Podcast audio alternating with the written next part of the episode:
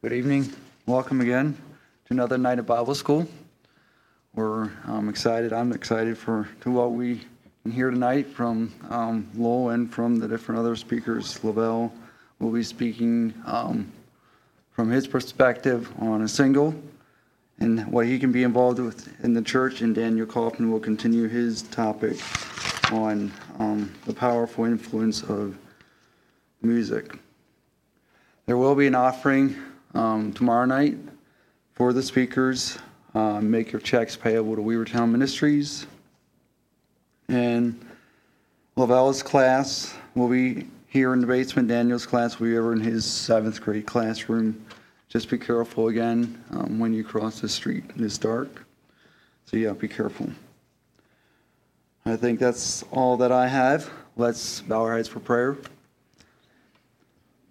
Our Heavenly Father, thank you, Lord, for the freedom we have to worship you. Thank you that we can come together like this, study your word. Thank you, Lord, for the church. Thank you, Lord, for the different um, aspects of it and and the way that um, we can be involved. And I pray, God, for um, Daniel, Lavelle, and Lowell tonight as they speak. Guide and direct them, bless them, give them the words to speak. I pray, God, that you would be honored and glorified tonight. I pray you just open our hearts and that we would listen with open hearts. Thank you. We praise you in Jesus' name. Amen.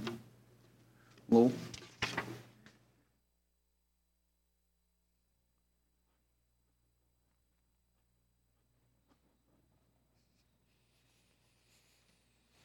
Good evening, everyone. It's good to be back here again with you and see how many of you have braved it to come out on a weekday evening. And uh, I trust that we can be blessed together as we uh, as we've gathered. Who can tell me what Matthew 16 verse 18 says? Especially the last half that we are. Uh, the first half is a little confusing sometimes. And Jesus was conversing with Peter, and what did he say? I will build my church, and the gates of hell will not shall not prevail against it.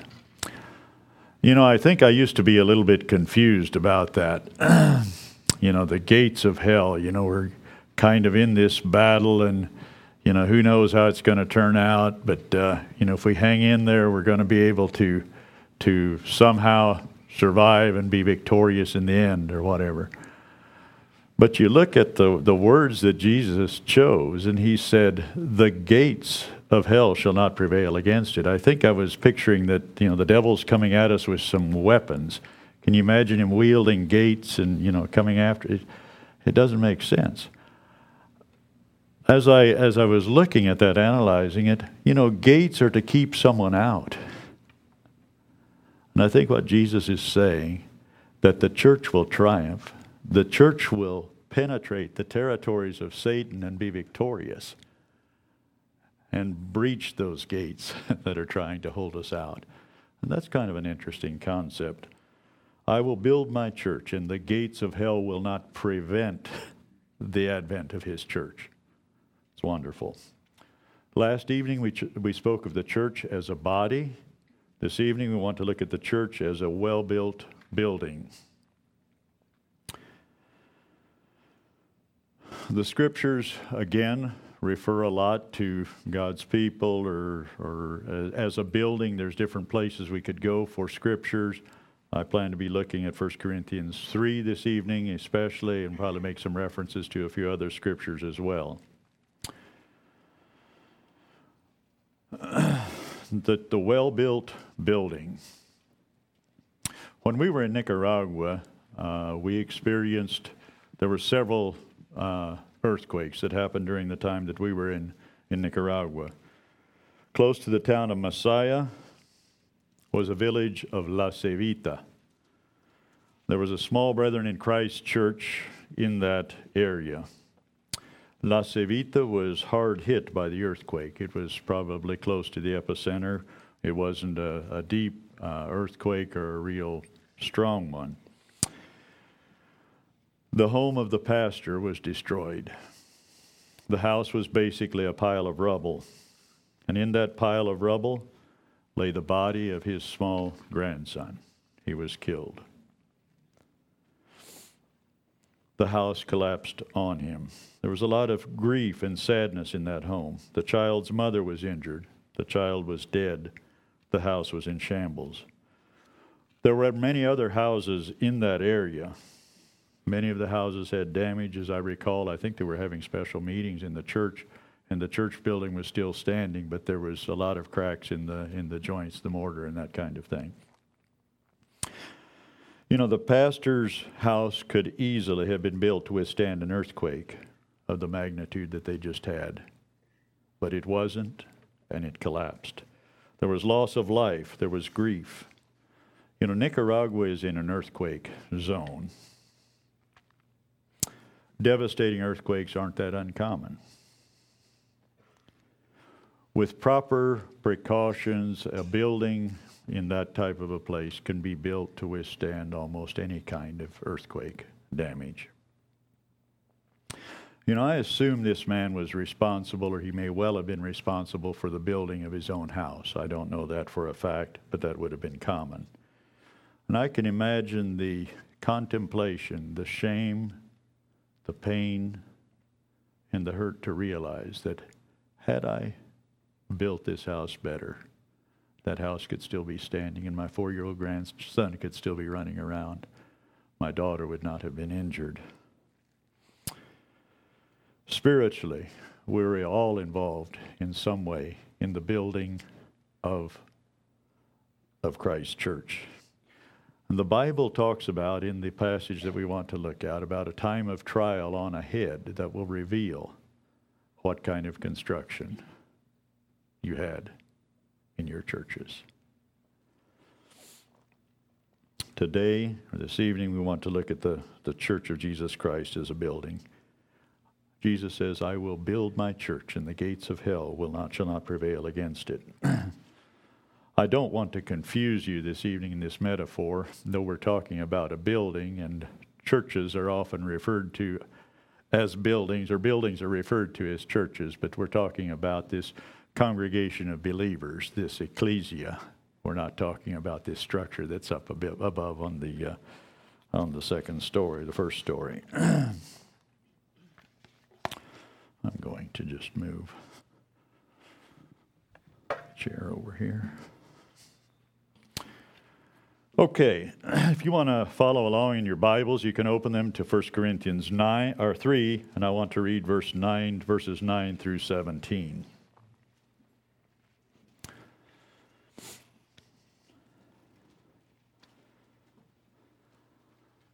maybe at the outset, I want to talk, uh, I want to be focusing in this first part specifically on verse 11. Uh, how many of you know what Menno Simons' theme verse was? Now that I've told you, tell me. Yeah, either one. Go ahead, Norman. 1 Corinthians 3.11. How, how many of you have been at Witmarsum and seen that monument there with that verse there on the bottom? Okay. uh, very well. a monument for Menno Simons with this theme verse there uh, imprinted on it. I will, uh, for other foundation can no man lay than that is laid, which is Jesus Christ. But let me begin at verse 9 and read through this passage. for we are laborers together with God. Ye are God's husbandry, ye are God's building. According to the grace of God which is given unto me as a wise master builder, I have built I have laid the foundation, and another buildeth thereon. But let every man take heed how he buildeth thereupon. Verse 11, if you have your Bibles open, let's say it together. For other foundation can no man lay than that is laid, which is Jesus Christ. Now, if any man build upon this foundation gold, silver, precious stones, wood, hay, stubble, Every man's work shall be made manifest, for the day shall declare it, because it shall be revealed by fire. And the fire shall try every man's work of what sort it is. If any man's work abide, which he hath built thereupon, he shall receive a reward. If any man's work shall be burned, he shall suffer loss, but he himself shall be saved, yet so as by fire. Know ye not that ye are the temple of God, and that the Spirit of God dwelleth in you? If any man defile the temple of God, him shall God destroy. For the temple of God is holy, which temple ye are.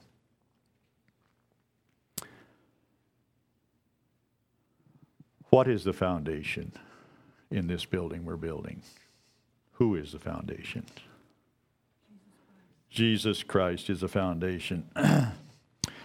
Without a proper foundation, there cannot be a good building. The Apostle Paul, here, I think, in this letter to the Corinthians, was explaining now the foundation has already been taken care of. That, that part is, has been resolved, and that foundation is Jesus Christ. you know, if a building is to stand the test of time, it needs to have a good foundation. You know, a building, it's not always readily apparent from the outside if a building has a good foundation or not. We lived in an old house. I mean, older house. We're out there in the plains of Kansas. It was probably the first stages built a little before the start of the 20th century. And uh, we were having some serious issues with the foundation, with things going on underneath the house. And it wasn't necessarily uh, readily apparent, but it was something that uh, should have been addressed. And then about uh, 10 years ago, we did a major remodel and a revamping. We actually jacked up the house and excavated a basement under the part that wasn't and put in, you know, uh, eight inch uh, walls or whatever.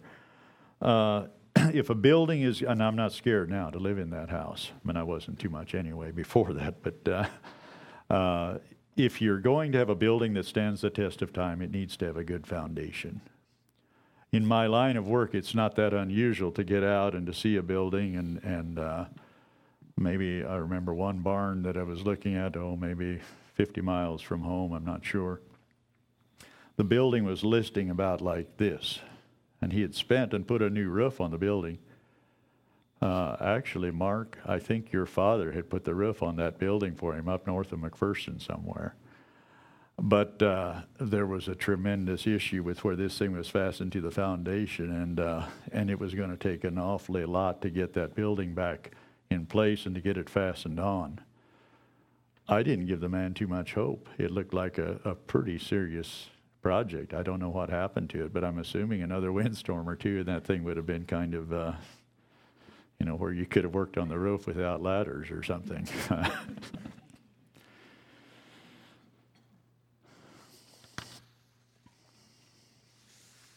There are many, some brands of religion that look very impressive from the outside. They may be centered on good principles, noble principles, principles of tolerance and acceptance, peace and love and embracing of all. But they can stop short of being founded on the Lord Jesus Christ. A series of circumstances has led us to a uh, uh, Baha'i couple in Wichita.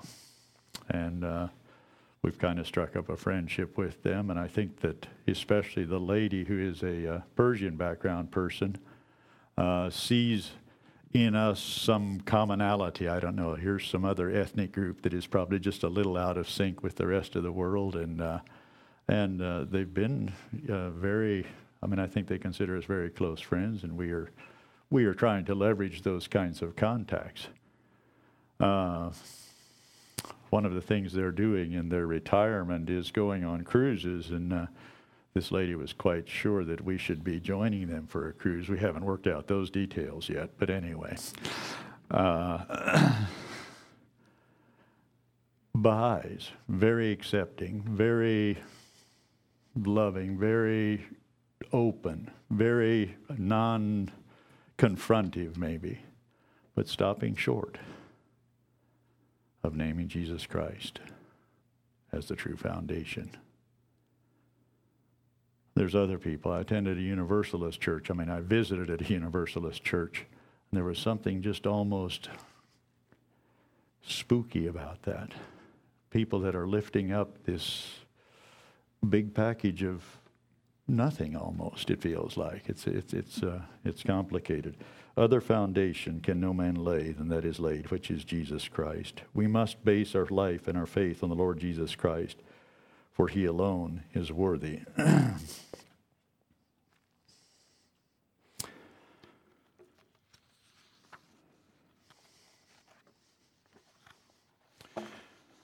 Matthew 21, I want to read a few verses there. Jesus said unto them, Did you never read in the scriptures, this stone which the builders rejected, the same has become the head of the corner?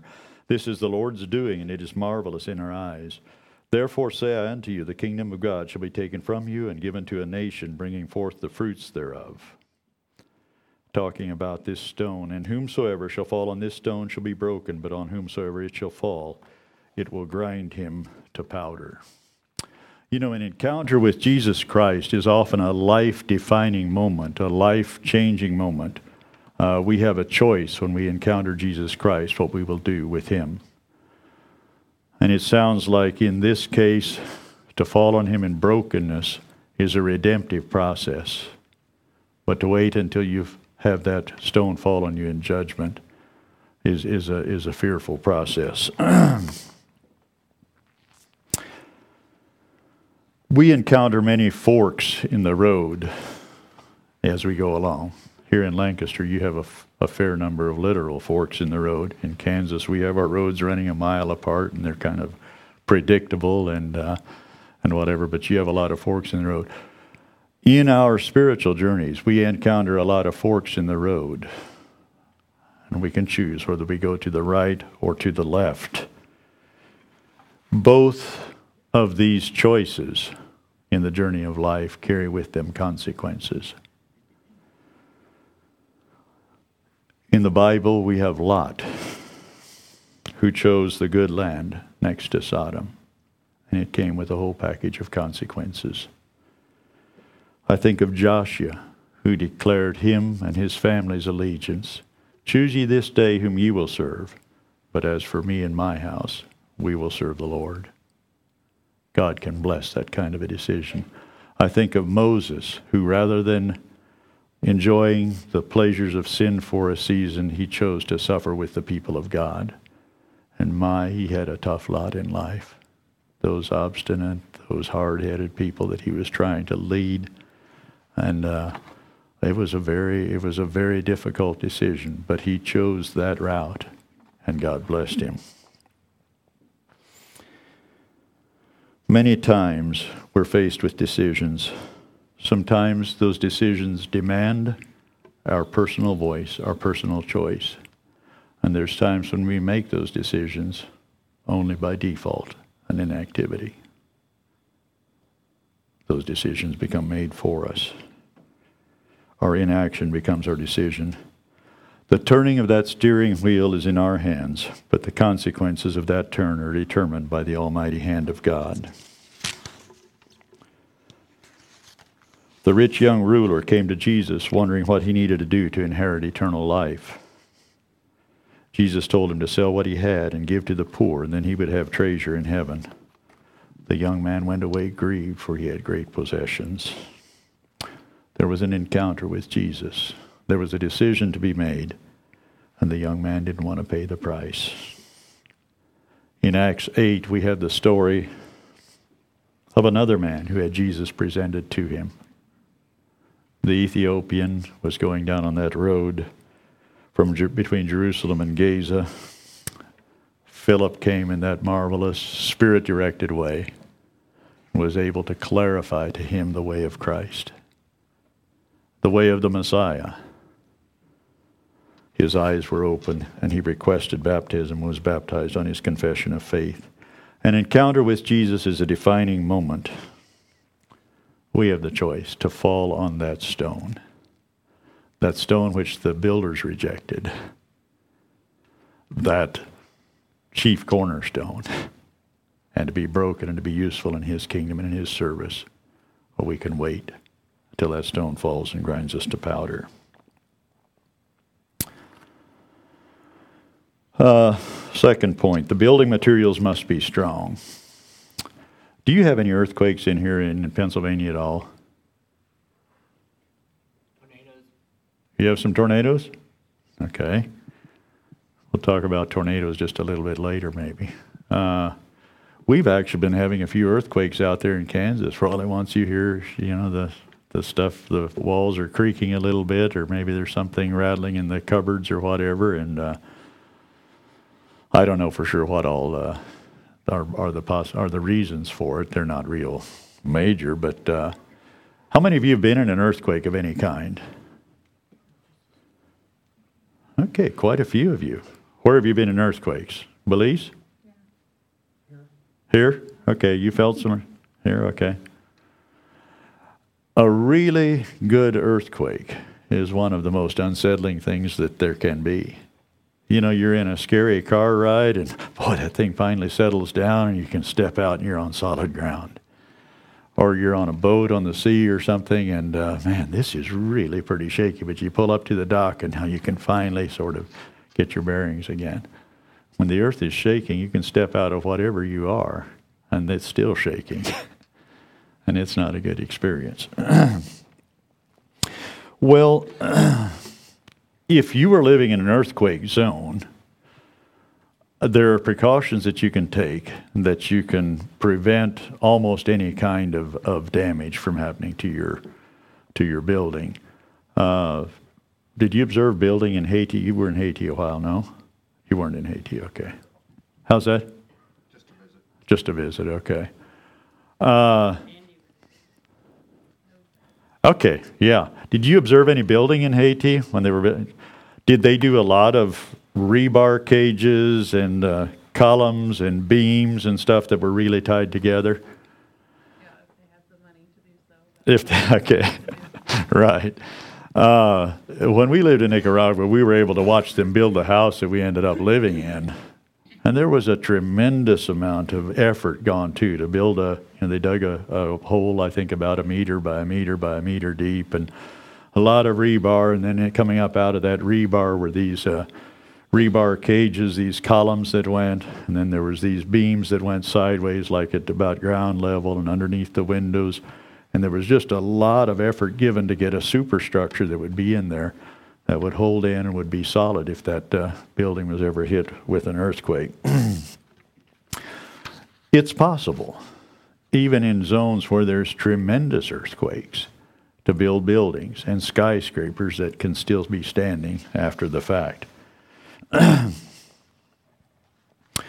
well, buildings can be built that way, and it is certainly in the interest of the person who's building the buildings to, that, that wants to live in there to see that the buildings are built that way. People who are living in places like Bangladesh in buildings that they don't know if are safe or not, and they're living under three, four, five layers of concrete floors if you're given to fear, you don't want to really spend a lot of time contemplating not just what would happen if this would, would be hit with a hard earthquake. It wouldn't be a pretty picture necessarily. If you're living in that kind of a zone, it's important that you build, build well. The church is in an earthquake zone. We're all in an earthquake zone. And it's important in this spiritual building that we're building that it's well built. There's a type of construction that we use here that is used here some uh, mobile homes, manufactured homes. Someone was saying that you have some tornadoes here. We, uh, I don't know if we're officially in Tornado Alley, but tornadoes aren't an unusual thing necessarily where, where I'm from. You know, if there's a tornado in the area and it's bearing down, people aren't usually just thinking, man, can I make it to Sister Matilda's trailer house, or am I going to just chance it here in the basement? That's not usually the way people reason, the way people think. the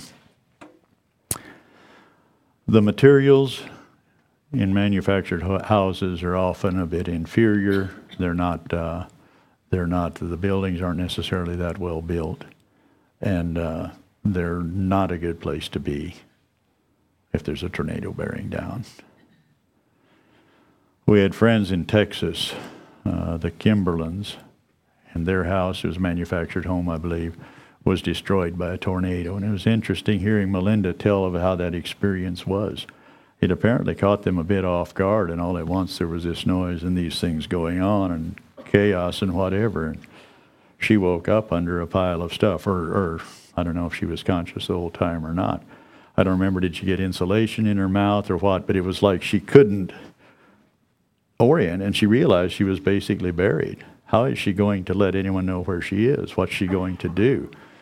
And she discovered after a bit uh, that her one leg was free. And there she was waving that leg. And eventually her husband was able to see there's something moving over there and coming, you know, to try to get her out and to try to help her to, uh, to freedom.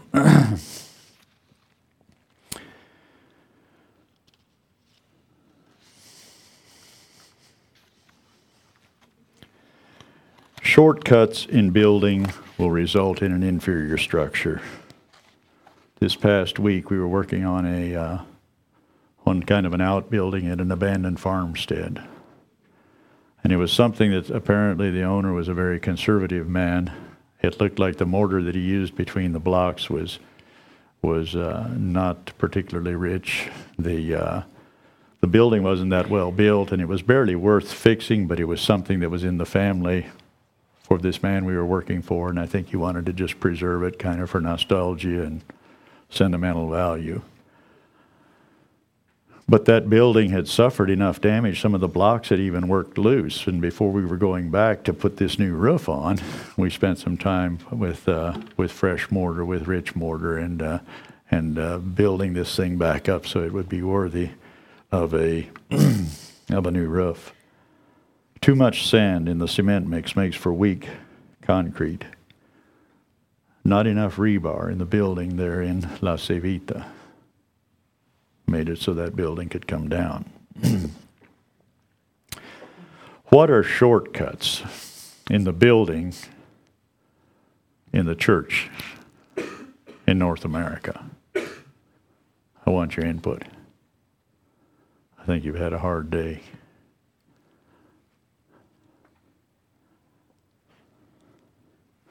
What are the kinds of things that water down the gospel or the, the, the church experience? Lack of repentance. Who said that? Okay, they're in the back. Okay, very good, very good. What else? Easy believism. Easy believism, exactly. Okay.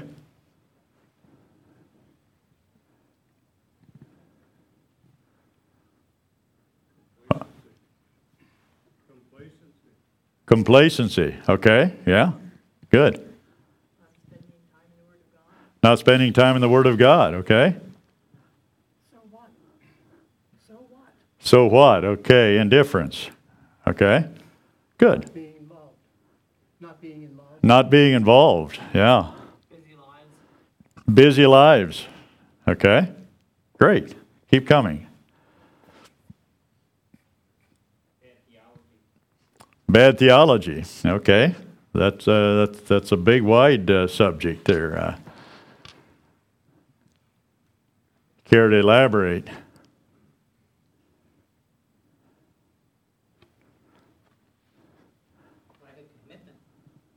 Do what? Lack of commitment.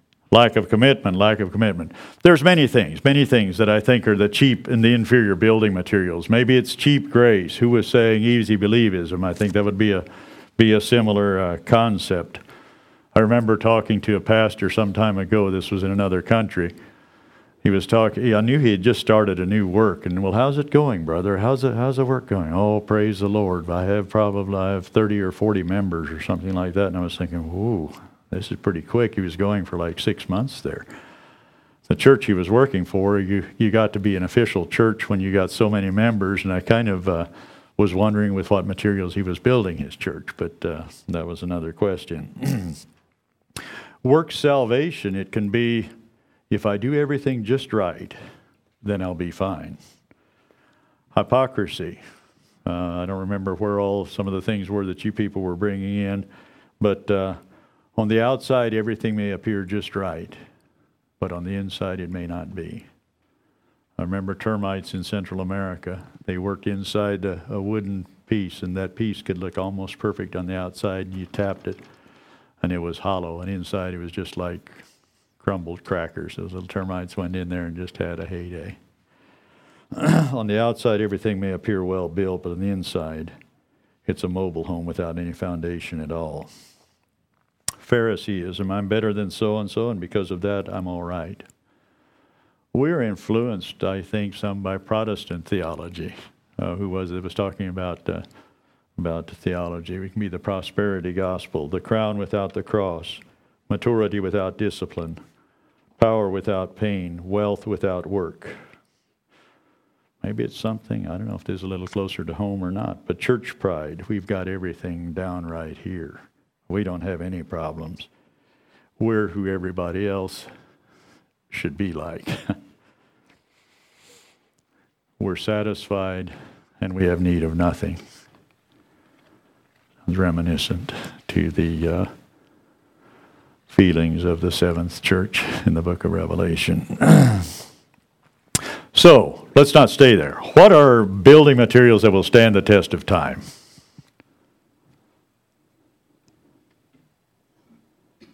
Who said about uh, lack of repentance or whatever? Back there. Yeah. Uh, thank you, Joseph. Repentance. What was uh, John the Baptist's message? Repent. What was Jesus' message? Repent. And then at Pentecost, what was Peter's message? Repent, a recurring theme. Repentance, repent, and believe. True repentance, I think, is something that is, that is difficult for us to overstate. It is so easy to have a type of believism that costs us nothing. And uh, repentance is something that runs counter, runs crossways with our will, counter to our will. Peter talks of living stones, to whom coming is unto a living stone, disallowed indeed of man, but chosen of God and precious. Ye also, as lively stones, are built up a spiritual house and holy priesthood to offer up spiritual sacrifices acceptable to God by Jesus Christ. Right theology, salvation by grace through faith. Ephesians 2 8, for by grace are ye saved through faith, that not of yourselves, it is the gift of God, not of works, lest any man should boast, for ye are created in Christ Jesus unto good works. Going on, that might have been 9 and 10, I'm not sure. Repentance unto salvation, John's message, Christ's message, Peter's message. Acceptance of Christ's mercy, the book uh, Titus, the letter to Titus, not by works of righteousness which we have done, but according to his mercy he saved us. It's not something that I've deserved, but something that in mercy he extended to me. Those who are united in goals with Christ's kingdom. Third point the overall building is a sum of all its parts. Without a good foundation, the building stands no chance. Our church must be built on the foundation that is laid, which is Jesus Christ. How is the roof supported upstairs? What supports the roof? What's the roof resting on? On the walls. What are the walls resting on? The foundation, or it might be west resting on the floor and the floor down on the foundation. I'm assuming this goes on. Is this the outside edge of the building upstairs?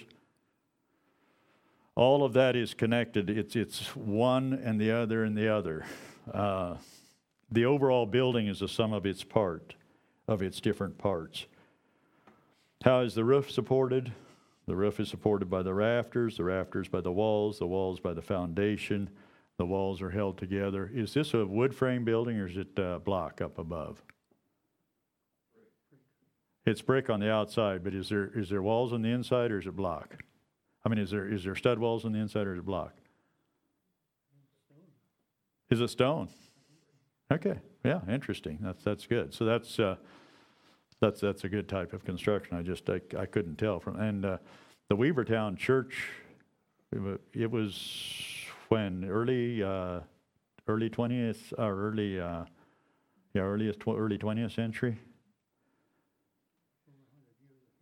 Yeah, no, I think I. Uh, where is Aaron Lapp? Is he here this evening?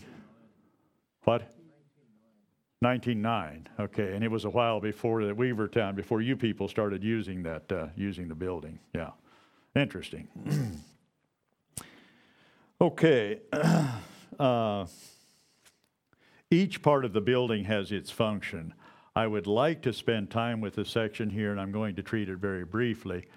But uh, in Ephesians chapter 4, verse 11, we talk about five ministry, ministry gifts there. Can some of you pastors or anyone help me there? And he gave some apostles, Prophets?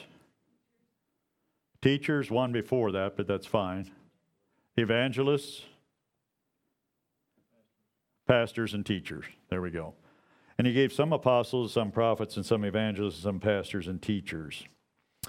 Apostles, the called out ones, the send out ones. In many cases, in, in, the, in the first uh, part, there were people who were actual eyewitnesses of Jesus, and they had, they had a special commission.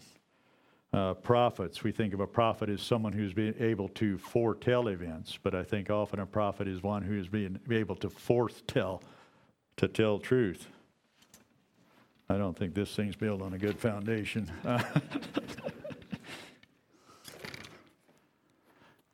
Just set it down, Michael. I don't think I'm going to be using it tonight.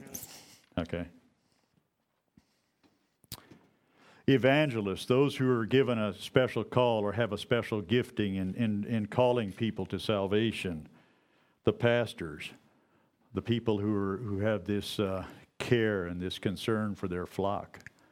Uh, there's something I really liked in the Spanish language. The word pastor and shepherd is, is essentially the same word in, in uh, Psalm 23.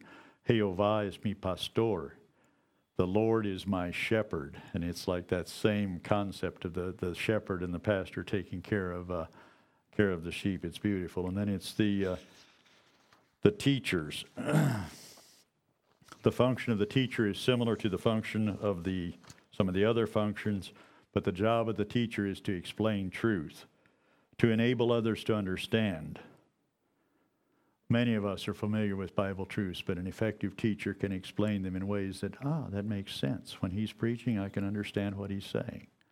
It helps me to, to, to grab the, to grasp the concept of the, uh, of the scripture. and he gave some apostles and some prophets and some evangelists, some pastors and teachers. And for what were they given?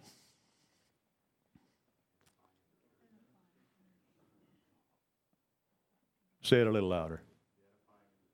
Edifying of the church, okay. Work of the ministry, okay. For the perfecting of the saints, for the work of the ministry, or some I think would say for the work of ministry, for the edifying of the body of Christ. You're bringing it together very well. Till we all come in the unity of the faith and of the knowledge of the Son of God, unto a perfect man, unto the measure of the stature of the fullness of Christ that we be henceforth no more children, tossed to and fro, and carried about with every wind of doctrine by the sleight of men and cunning craftiness, whereby they lie in wait to deceive. you know, we tend to assign ranks to different parts of this body or this church that's working together. Story is told of the uh, pastor who was trying to minimize this stratification. He said, In our church, Everybody is equal, from the pastor all the way down to the janitor. uh, we need every part of the church. Every part of that building is important. The overall building is a sum of its parts, but it's in being united is where that building gets its strength in Ephesians 4, in the earlier part of that same chapter, endeavoring to keep the unity of the Spirit in the bond of peace. There is one body and one Spirit, even as you are called in one hope of your calling, one Lord, one faith, one baptism, one God and Father of all, who is above all and through all and in you all. You know, the church unites on basic doctrine. There is one true Creator God. There is one enemy of our souls there is one way that we can be delivered from that enemy of our souls. We unite on that basic doctrine. The church needs unity and goals. A strong church is diverse in its gifts, but united in its basic goals. You know, there's a lot of talk about worldview. What is your worldview these days? And it's kind of, it was a catchphrase maybe of 10 or 15 years ago, but I think really it, it's a view that, I mean, it's, it's, a, it's a term that, that is very helpful for us to, to view because it is very basic to our successful building that we're building here. the worldview. It can touch many areas of our life. A biblical worldview, our finances, our homes, our missions, our cars, our relation to the world, our relation to government, our relation to politics. In the church, you have a common foundation to build on when you share the same worldview. If you have a very divergent worldview, it's hard to build a cohesive and a united uh, building. That's just how it is.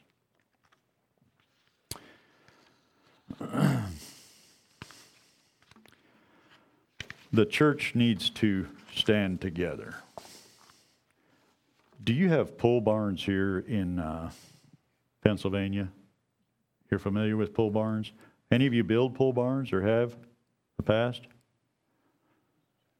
Back there, and is your name Bill?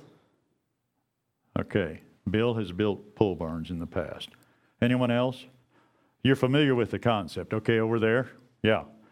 Uh, so pole barns are basically uh, you do your structure, and the structure is is built around poles that are set. Did you set yours in concrete, or did you just tamp them deep, hard in dirt? You put concrete in afterwards. Okay, there's different different systems. Out there in Kansas, when we were building pole barns, we would we would put a concrete footing in the bottom typically. Then we would usually tamp in on special occasions. We'd use use concrete. Anyway, so let's say uh, we had a building with 20 foot sidewalls, 18, let, let's say 16 foot sidewalls. No, let's say 20 foot sidewalls. And we got a post. How deep would you bury your post back there? Four feet, give or take four feet. So you have a 16 foot sidewall, and you're going to bury this thing four feet in the ground. Okay.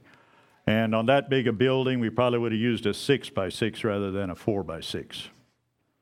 Okay, they've gone a lot to laminated poles. Now, by the way, Amos worked with me on a crew way back in Kansas there. He might be coming to correct my story here pretty soon. But anyway, uh, so we have this pole, and this pole is a six by six pole. Is that a fairly strong post?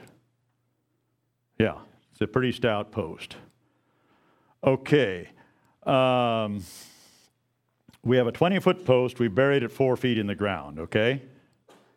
How many of you think that post would be strong enough to support me on the top of that 16 feet in the air? One taker. Okay. How many of you would like to demonstrate that if we would create something like this in the parking lot after a bit?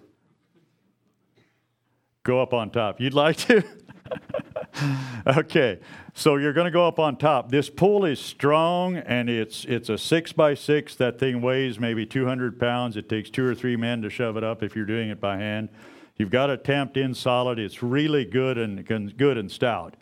If I would be climbing up on a ladder on a pole 16 feet tall or maybe 20 feet tall, and there's that much exposed outside of the of the ground, I, it would be strong enough to hold me, but it would be very scary to be up on top of that post. It would be very, very scary to be up on top of that post. If you want to show me, we can maybe meet sometime this week, how you would do it. But when we take that post and we start tying it into the next post over on the bottom and on here, we run those two by six skirts across, we start pulling that thing together and then, especially toward the end, if we bring a, an angle brace down from the top of this post and take it all the way down there, and we catch it at the bottom of that next post over, and we do that on several on, on the two sides, if this is going to be a corner post, that gives that thing a tremendous amount of stability. By the time we slap that end rafter on there and we have that beveled purlin going on the side, uh, that thing is strong and it's solid, and it wouldn't be that big a deal you wouldn't be the only one that would dare stand up on top of that thing, maybe. but uh, what's the difference? It's the same post, it's the same strength, and uh, the and uh, what's the difference? Why would I dare do it after the fact, but it'd take him to do it before?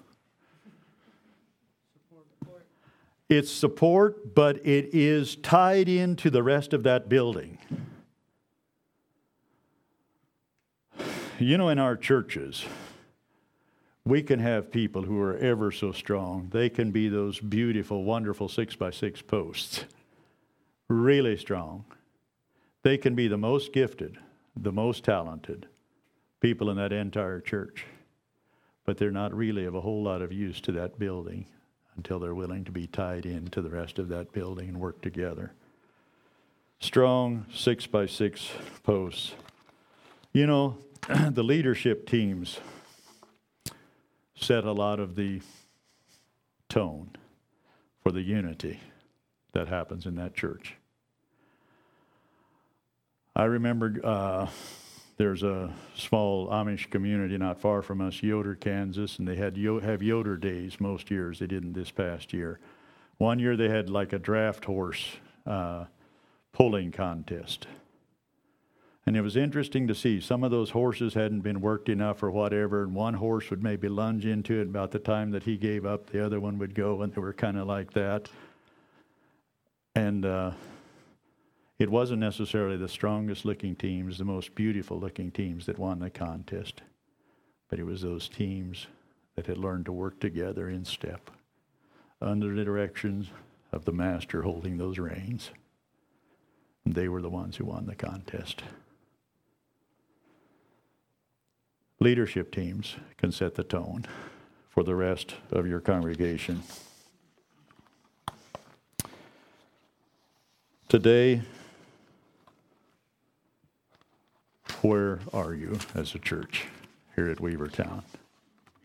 I think it's good periodically to take stock and to see where we are. What are goals that you have for this new year that we've just started? How is your building holding up? How is it looking? How are you working together? How are you integrated with the rest of the building? What are goals that you could set collectively and uh, personally for a church heading into 2021? You know, I was talking about the church being under attack. And I think the church in, in 2020, we faced a lot of unprecedented things. But I think if we are struggling in 2020, perish the thought of us facing real persecution, real troubled times. Those people in India, in China, some of those that are fighting for their faith, uh, we ain't seen nothing yet.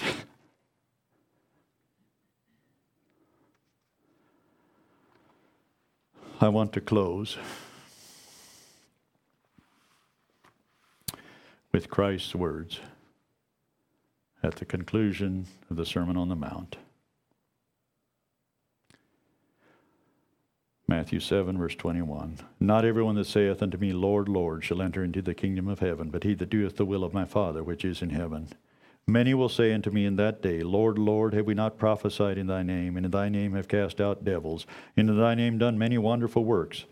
And then will I profess unto them, I never knew you. Depart from me, ye that work iniquity.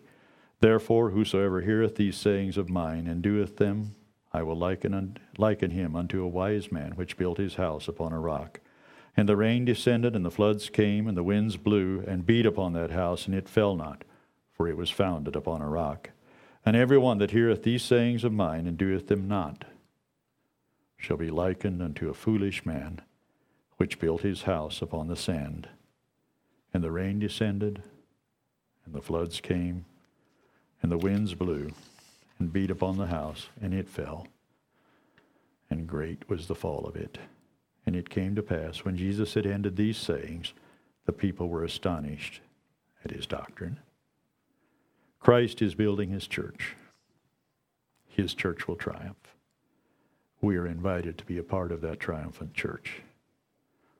This evening, I hope we can get a vision for in a new way be a part of those living stones that build, that constructed uh, there in that, in that building, plugged into, committed to the rest of the building, founded on the solid foundation of the Lord Jesus Christ not afraid of the gates and fires of hell. God is building his church today. God is building his church in Lancaster County. Praise his name. Thank you. Go ahead.